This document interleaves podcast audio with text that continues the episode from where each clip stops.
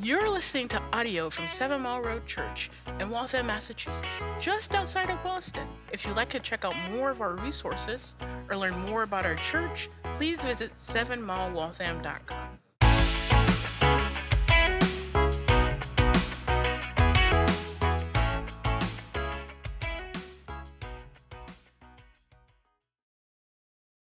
In January 49 BC, Julius Caesar faced a decision. His, his power, his popularity had, uh, as a Roman governor of the province of Gaul, was growing. And he was, uh, as he grew in popularity and power, the Roman Senate likewise grew suspicious and concerned. And they gave him an ultimatum. They told him, um, You need to resign as governor you need to disband your, ar- your army, um, or you will become an enemy of the state. And so Caesar led his army to the banks of a small river that, barked, that marked the boundary uh, between Gaul and Italy. And Rome, uh, there was a law at the time that forbade any uh, general um, from leading his army from an outside province into the, the, uh, the country of Italy. It would have been seen as an act of, of treason and a declaration of war. And so Caesar, uh, with this ultimatum, um, leads his army uh, uh, to the banks of this river and he faces a decision. By crossing the river, not only would he be breaking the law, but he's also rejecting their ultimatum. And as history tells us, Caesar waded into the water, into the river, and said, the die is cast. Now, this would mark the beginning of a three year long civil war, and at the end of it would leave Julius Caesar the supreme ruler of the Roman Empire. Now, that small river that marked the boundary between Gaul and Rome, uh, or Gaul and Rome, is known as the Rubicon. You may have heard that phrase, to cross the Rubicon. And what it means is uh, it's, it's making a decision with, with finality. It, it's a decision with um, immense consequence because, see, Caesar couldn't cross the Rubicon without consequence. And once he crossed the river, he couldn't take it back. It wasn't like he could say, hey, my bad, I didn't mean that. Once he crossed the river, the die had been cast, the decision was made. For Caesar, it was the point of no return. This morning, as we look at Esther chapter 7, so to speak, she crosses the Rubicon. She crosses a point of no return. If you remember back in chapter 4, Esther had made the decision uh, in, in communication with Mordecai to identify and stand with her people. They have been under this, this edict of death, and Mordecai says, Esther, you're the only one who can go before the king and plead the case of her people. And she agreed to do so. And at that point, the gears of her plan are set in motion. But up until now, she could have backed out. Everything that's happened at this point uh, was important, but she hadn't crossed that point of no return. She could have changed her mind. She could have decided to go in a different direction. But in this chapter, chapter 7, Esther crosses the point of no return.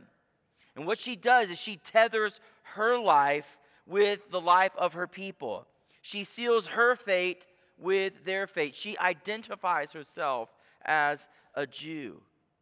And as we work through the narrative this morning, we're going to see two main movements. The story really breaks down into two narrative movements. So, first, in verses 1 to 5, we will see redemption through representation. That's our first point. It'll be redemption through representation. In these verses, we see Esther, both brave and brilliant, and she will take up this role as a representative. She will stand up, stand for, and stand with her people as they are redeemed through representation. Second, in verses 6 through 10, we'll see justice through reversal. We're going to see justice happening through a reversal. So in these verses, we get the end of Haman's fall. We started to see it last week, and now we see the completion of his fall. And it's really poetic justice. Justice is served, and a great reversal takes place against all odds. So we'll see justice through reversal. So let's jump right into it now to see our first point redemption through representation. So, a quick recap if you're new or haven't been paying attention. Previously on Esther, If you remember last week's episode, Sleepless in Susa, the king has a night of insomnia. That's a good one.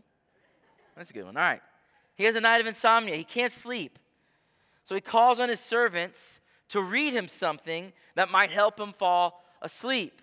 And so, of all the books in the palace, the king decides on this book of memorable deeds, the Chronicles. And I imagine that would probably put most of us to sleep as well. And of all the pages to turn to, the servants pull up this account of when Mordecai had uncovered an assassination uh, plot, an attempt on the king's life. And as they keep reading, uh, the king stops him and says, Hold on, hold on, hold on. What was done to honor Mordecai? What did we do for him? I mean, he, he uncovered this plot, he saved my life. What did we do to honor him? And they said, Hey, the record shows that nothing has been done. And these were people who kept meticulous records, not only of what happened, but how they honored those who showed this kind of loyalty to the king. And what they find out is that Mordecai had been overlooked, nothing had been done. And so instead of putting the king to sleep, it actually puts the king into action. The wheels start turning in his mind. Okay, we didn't honor him. We need to do something. We need to rectify that wrong. And at just that moment, we find Haman had entered the outer courts to speak with the king. And the thing he wanted to talk to the king about was hey, I would love to execute and hang this man named Mordecai. He just gets under my skin. I don't like him. He doesn't honor me. And I've built this impressive 75 foot high gallows to hang him on. That's what he's about to go ask the king for his permission to do. And you just think about these gallows 75 feet high. That's like a, a normal two story house is about 25 feet. It's about three two story houses stacked on top of each other in the ancient world. No cranes, no, no modern building tools. It, it, it's, it's unnecessarily high. You don't need a gallows that high. It's, it's impractical. Like, how do you even get the guy up there after you've built this thing? Really, it's maniacal. It's maniacal and it shows his pride. And as it so happens, Haman's plotting all this. The king sees him, hears something, and he asks, like, Who's out there? And they say, Well, Haman's out there. And so the king, meanwhile, is trying to figure out what can we do to honor Mordecai. And Haman is the grand vizier. He's like the king's chief advisor. So the king's thinking, how convenient. My, my chief advisor's out here. I have this problem. I'm going to call Haman in to ask him his advice on what should be done to honor Mordecai. And so the king asks, What should be done to honor the man? What should be done to the man whom the king delights to honor? And as it just so happens, he doesn't reveal whom he wants to honor. And Haman's pride is so great that he assumes he must be talking about him, even though he hasn't done anything that is worthy of honor. He just assumes the king must be talking to me, about me. Of all the people in all the provinces of Persia, if there was one person that the king would delight to honor, it would in fact be me. All assumption due to his preoccupation of self absorption. And so Haman suggests that the king take this man that he delights to honor, dress him up in the king's royal robes, put him on the king's horse, parade him down the street, and to take one of the king's high officials to take on the role of a servant and lead the horse, lead this man through the town, saying over and over, This is what happens to the man whom the king delights to honor. The king thinks this plan is brilliant. And he says, Go and do this to Mordecai. In fact, he says, Your plan is so good.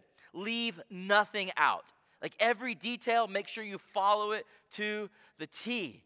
And you could just imagine Haman's face just dropping as all of the honor that he wanted to go to him is now being given to Mordecai. It's the perfect picture of Proverbs chapter 16, verse 18.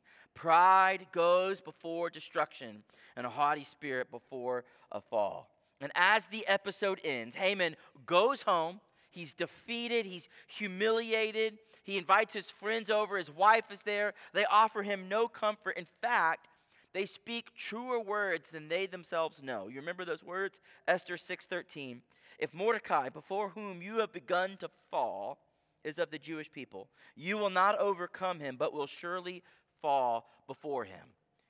They don't know that the, the very words they're speaking are incredibly weighty and prophetic because his pride has gone before him and he is about to fall. Now we pick up the scene in verse 14 while they were yet talking with him. That's his wife and his friends. The king's eunuchs arrived and hurried to bring Haman to the feast that Esther had prepared.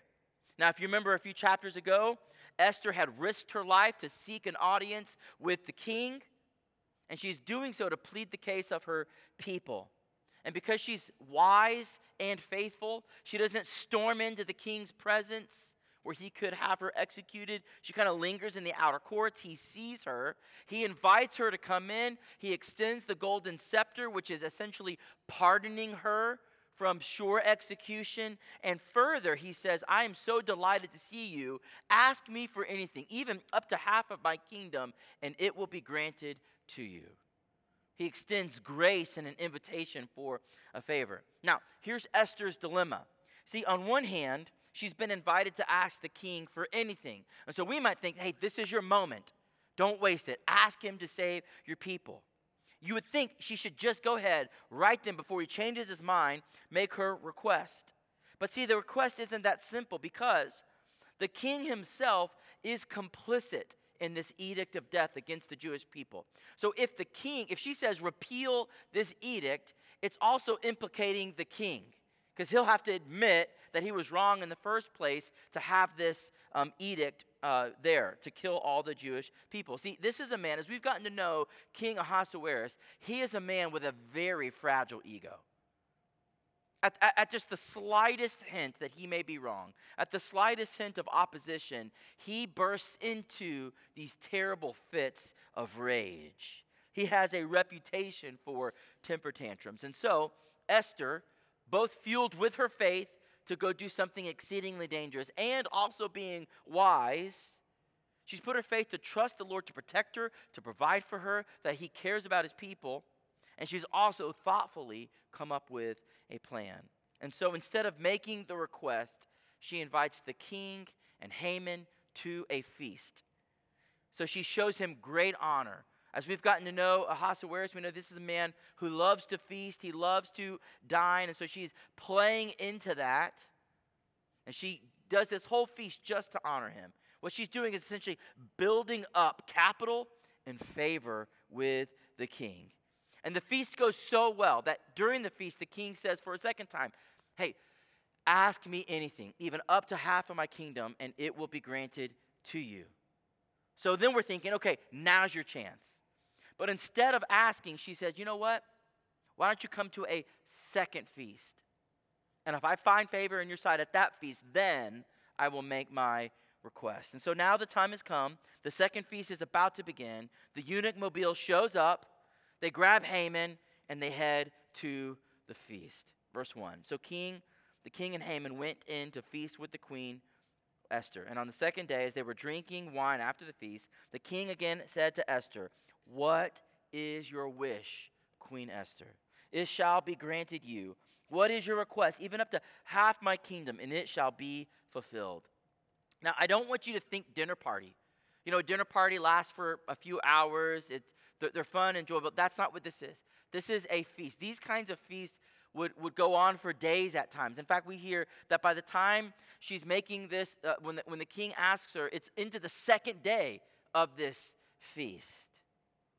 And now, this is the third time in the book that the king has asked Esther the exact same question.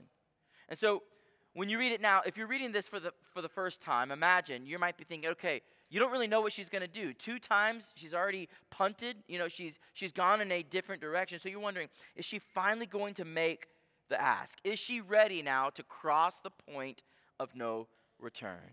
Verse 3 Then Queen Esther answered, if I have found favor in your sight, O king, and if it please the king, let my life be granted me for my wish, and my people for my request. For we have been sold, I and my people, to be destroyed, to be killed, to be annihilated. If we had been sold merely as slaves, men and women, I would have been silent, for our affliction is not to be compared with the loss to the king. Now, with this, Esther finally crosses the point of no return. And what she says is equally brave as it is brilliant. Again, keep in mind, she has to walk a tightrope. On one hand, she needs to plead the life of her people, but she needs to do so in a way that condemns the edict without implicating the king. So she's got to carefully choose her words to navigate this moment. What she's got to do is accuse Haman of this wicked, premeditated, evil plot without also connecting it to the fact that it was the king who gave his approval of the whole plan in the first place. Because if you remember, it was the king who signed off on Haman's Holocaust. He heard the plan, he agreed to it. And so if Esther unwisely throws all that back into the king's face, his wounded ego might retaliate against her. And so she's got to uh, arouse the king's anger and his disapproval of the genocide, and then take all that anger and direct it towards Haman. That's what she's got to do.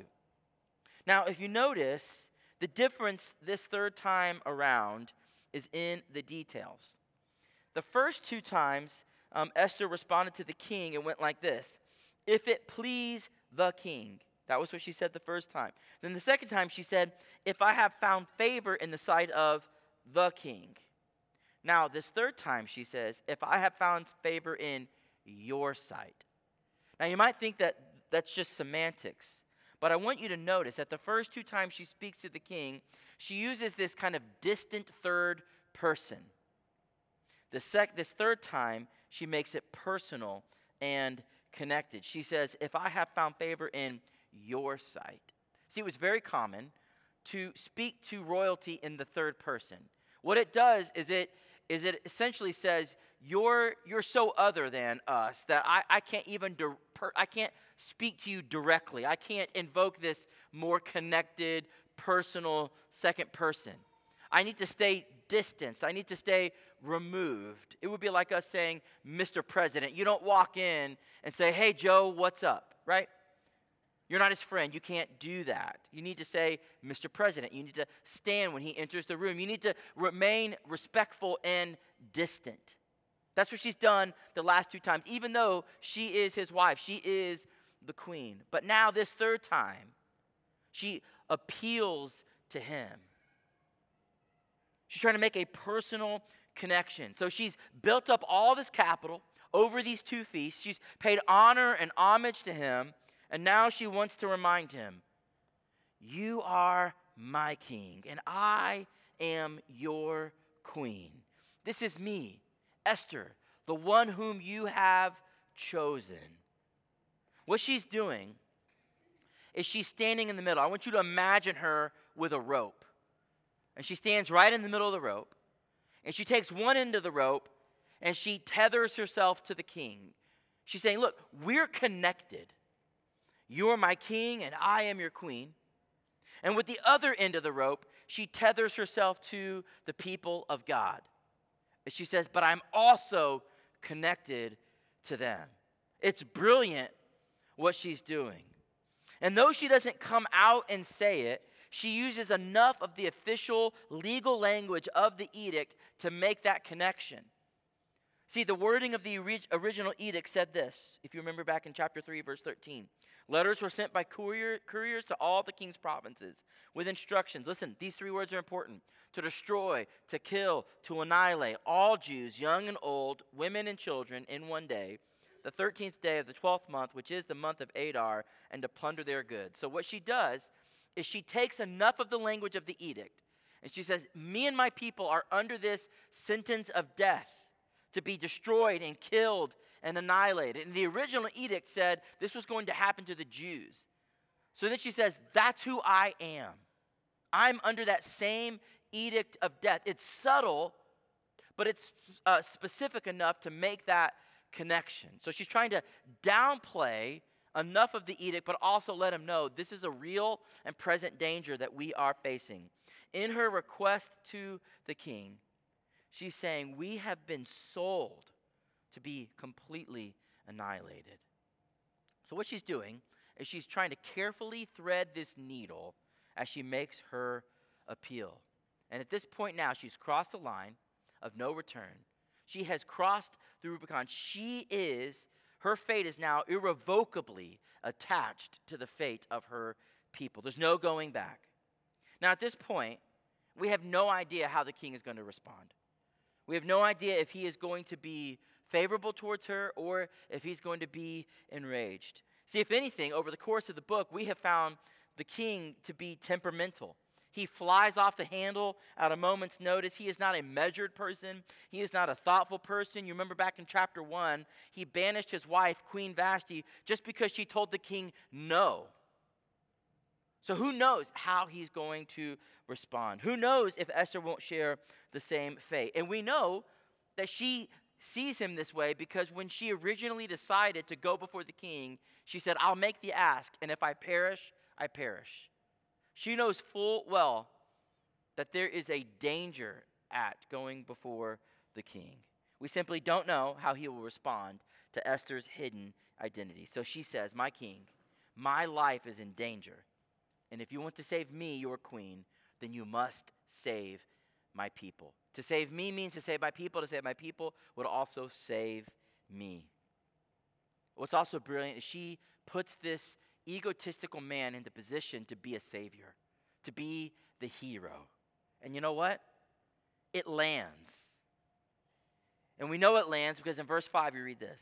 Then King Ahasuerus said to Queen Esther, Who is he and where is he who has dared to do this? So she kept the details vague enough. She didn't say, Oh, by the way, you gave the approval of the plan. She just leaves that right out.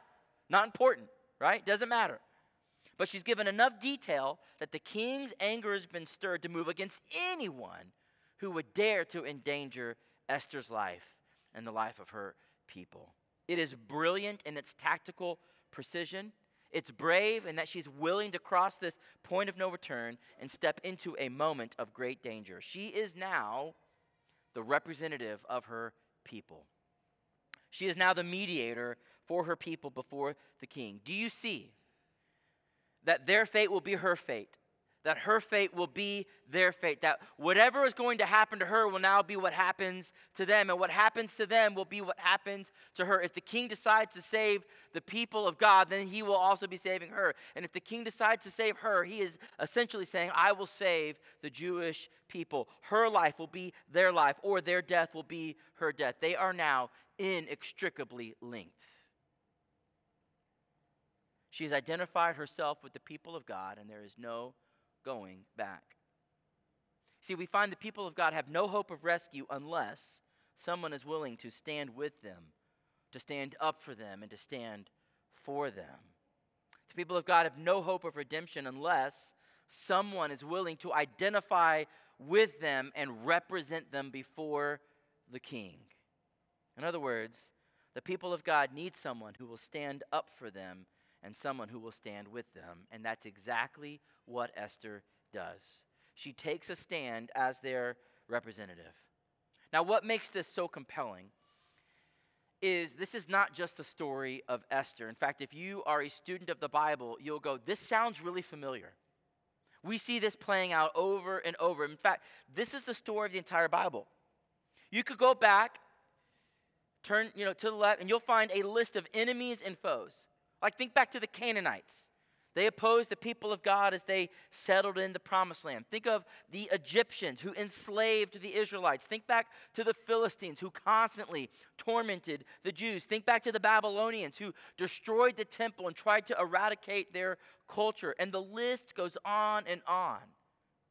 And then, for every moment when there is an enemy and a foe, you can find a list of mediators who God raised up at just the right time to stand up and to stand with and stand for the people of God.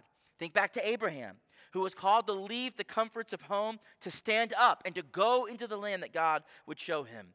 Think back to, uh, to Moses, who was called to give up his position of royalty and to stand with and identify with his people as slaves and go toe to toe with Pharaoh. Think back to David, who fought against Goliath he bravely stood up to represent the people of God. And what did he say? He says, I will stand for the people. Whatever happens to me will happen to them. If I win, then my people win. If I lose, then my people lose. Think back to Daniel, who stood up to Nebuchadnezzar to say, Our God is able to deliver us from the furnace. But even if he doesn't, we will not worship false gods. See, the list goes on and on again.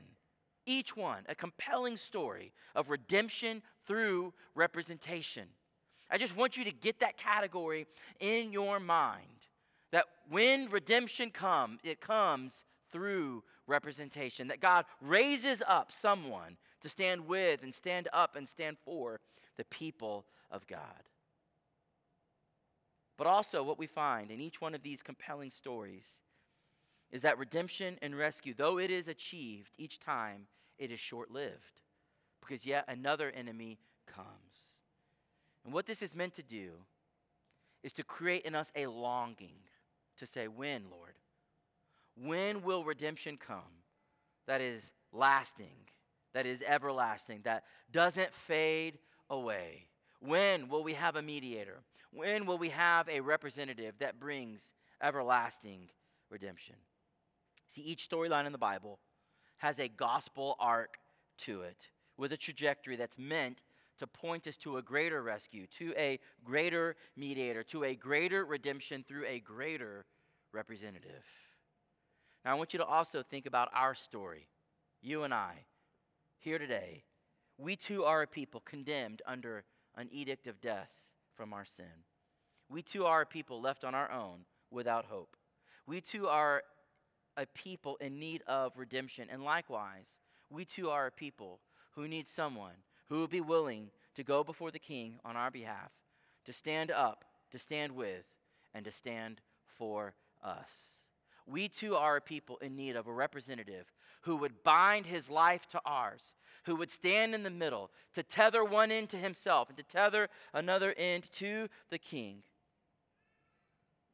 We too are in need of a representative who will be willing to cross the point of no return and bind his life with ours. And thanks be to God that someone has a name, and his name is Jesus Christ. He is the truer and greater Abraham, Moses, and David, and Daniel. He is the one that they were all pointing to. Jesus is the truer and greater Esther. He's the one who says, I will stand up, I will stand by, and I will stand for my people. Now, don't miss this. And all of these other gospel shaped stories, we see this mediator stand up and stand with and stand for the people of God, and they achieve victory. And they all live. The walls of Jericho fall down, the cities are put to the sword. The Egyptians are washed up on the shore of the Red Sea. David cuts off Goliath's head.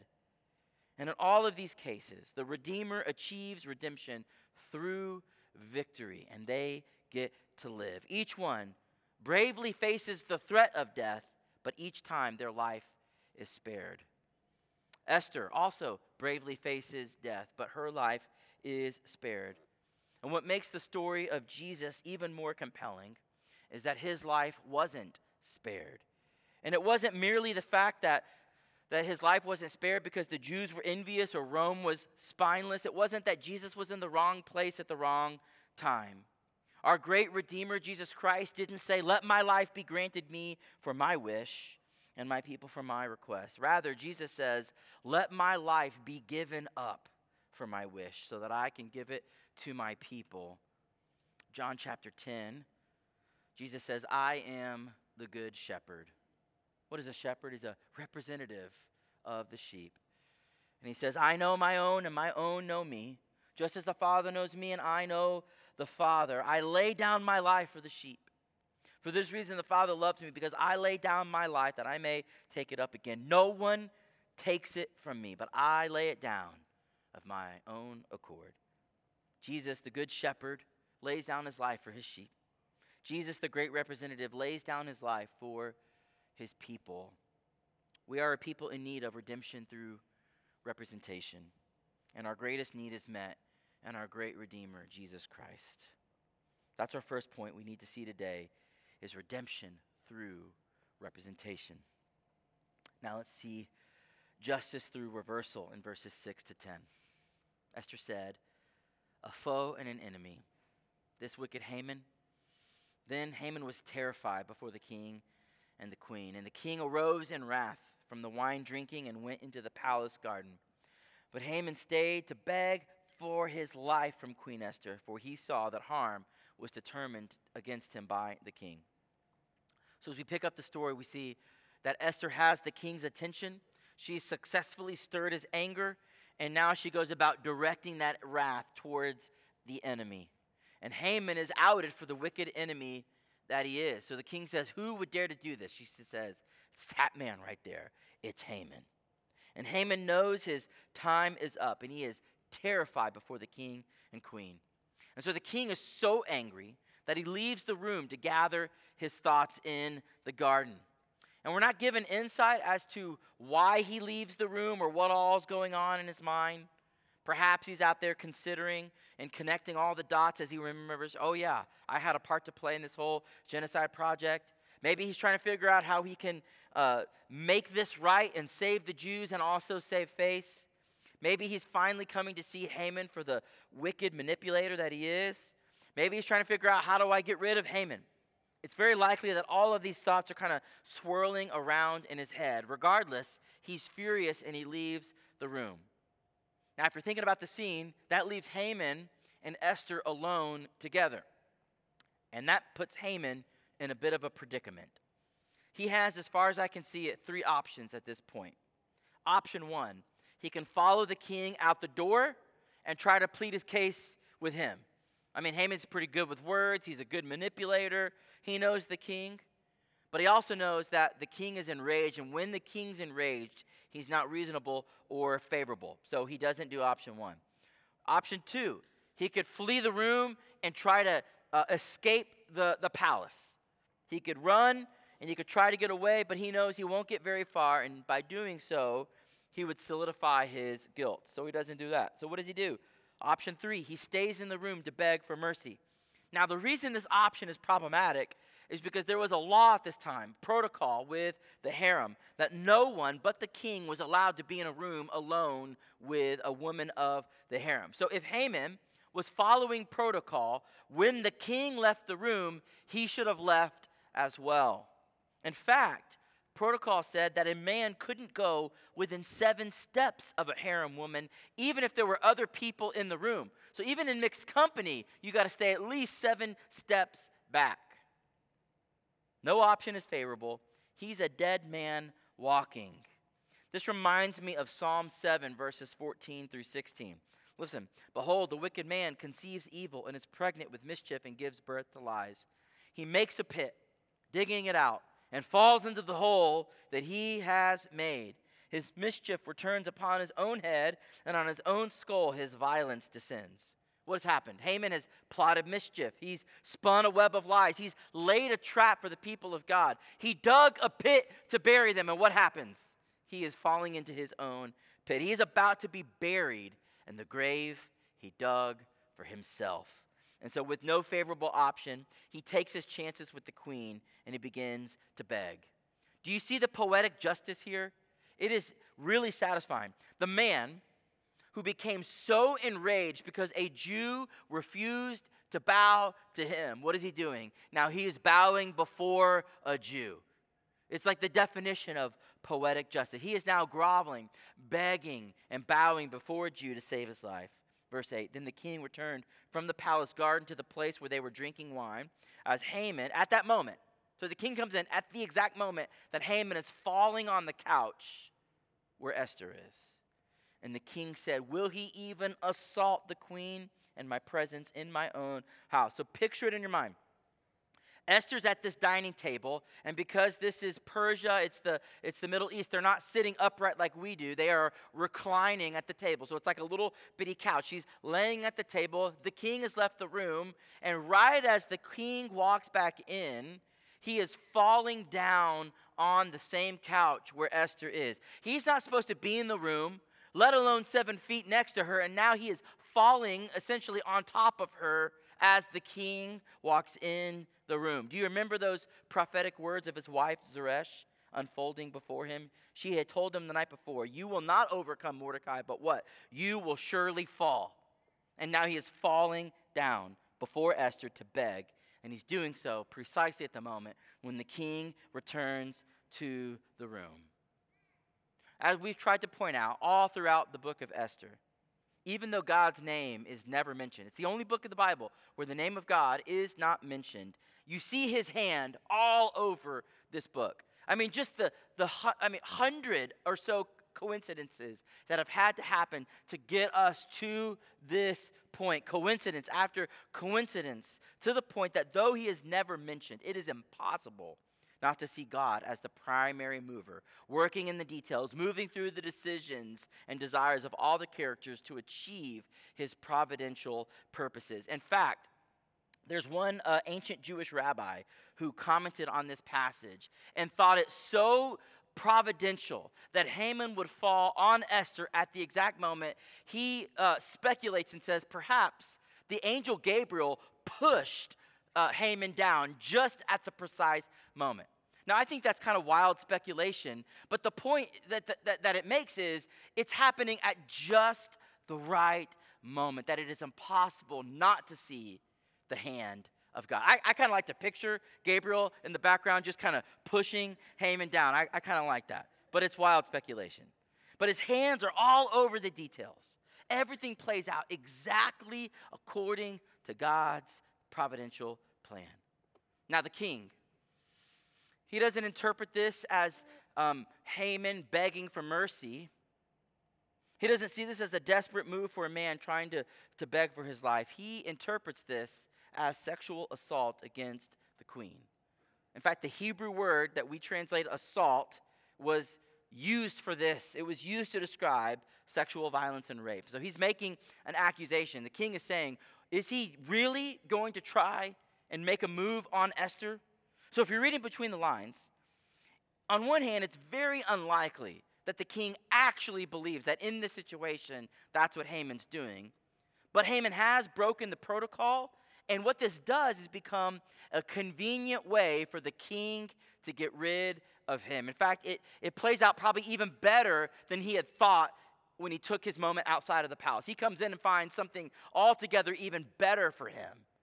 So now he can accuse Haman of sexual assault. He's broken harem protocol. And so now, as the king, he can get rid of Haman. No one's going to ask any questions, and no one will, uh, and it diverts all the attention away from his part in the genocide against the Jews. What I want you to see here is the king's not interested in justice. This is not a just man. He's interested in saving his own interests. And now he can get rid of Haman without getting into all the details about his part in the whole mess. And in a kingdom where people are killed for walking into the king's throne room, what do you think is going to happen to the man that the king charges with assaulting the queen? Verse 8 As the word left the mouth of the king, they covered Haman's face. Then Harbona, one of the king's eunuchs in attendance on the king, said, Moreover, wouldn't you know, the gallows that Haman has prepared for Mordecai whose word saved the king, is standing at Haman's house, 50 cubits high. And the king said, Hang him on that. So they hanged Haman on the gallows that he had prepared for Mordecai, and then the wrath of the king abated.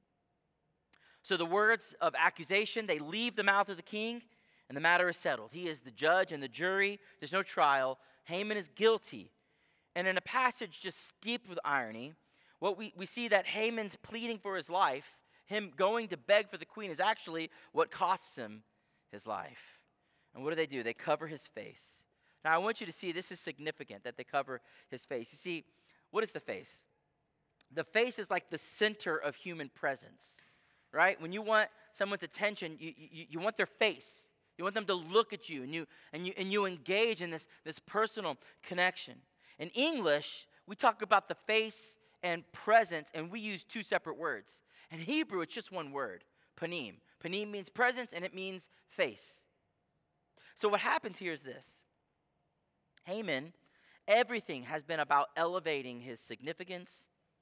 Everything has been about people acknowledging his presence. Everything has been about me. The, the thorn in his flesh, the, the, the, the pebble in his shoes, that there's one man who would deny him to elevate his significance and presence. And now, what do we see happening? His face and his presence have been covered in shame.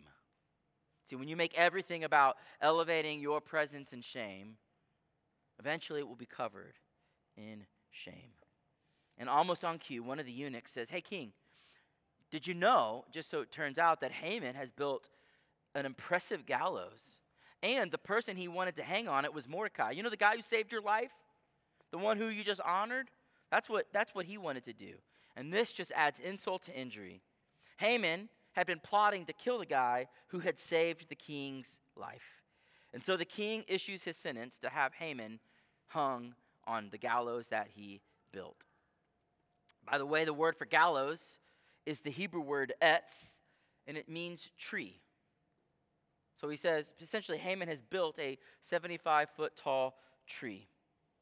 Reminds me of Deuteronomy 21, verse 22 and 23. If a man has committed a crime punishable by death and he's put to death, and you hang him on a tree, same word, etz, gallows, tree, his body shall not remain all night on the tree, but you shall bury him the same day, for a hanged man is cursed by God.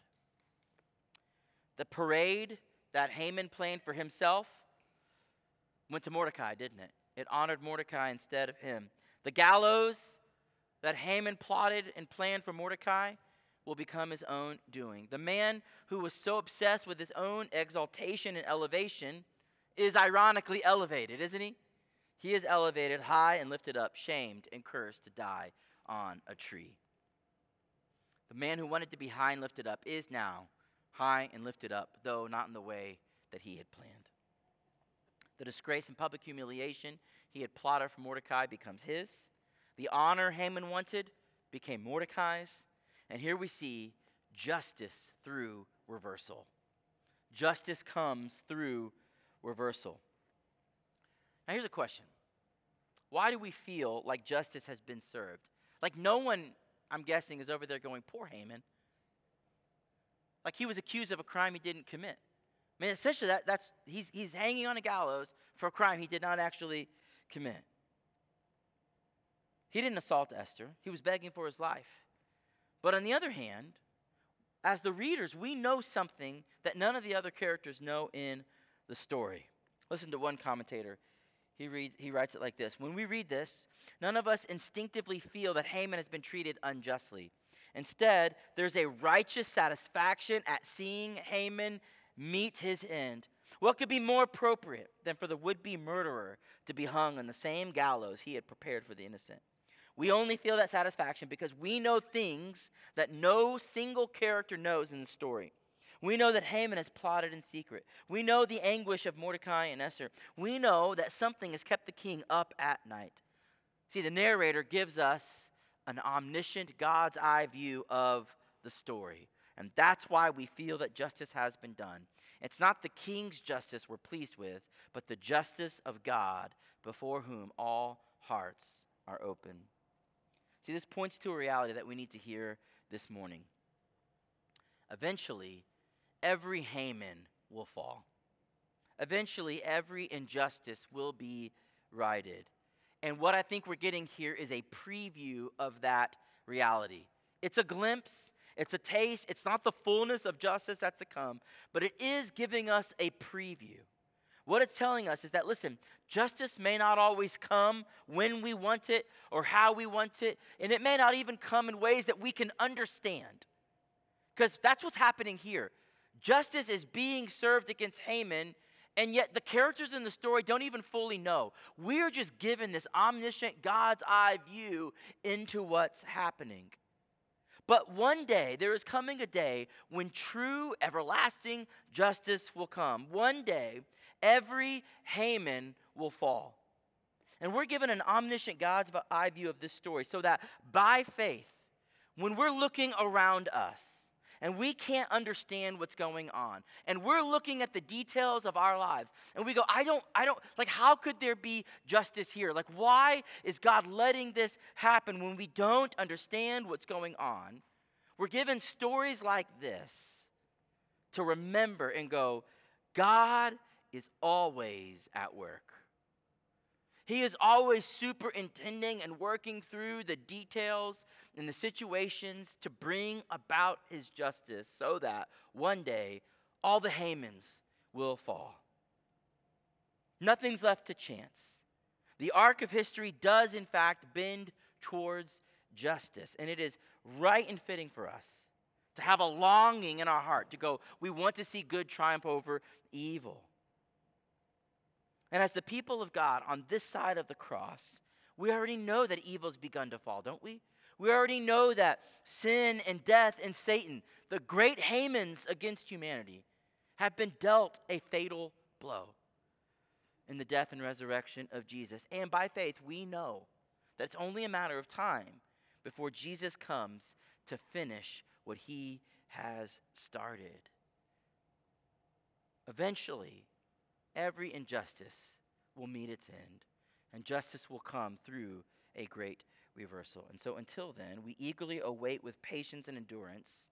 And as the people of God, we can pray, Lord, come quickly. Two quick points of application. First, let Jesus stand for you.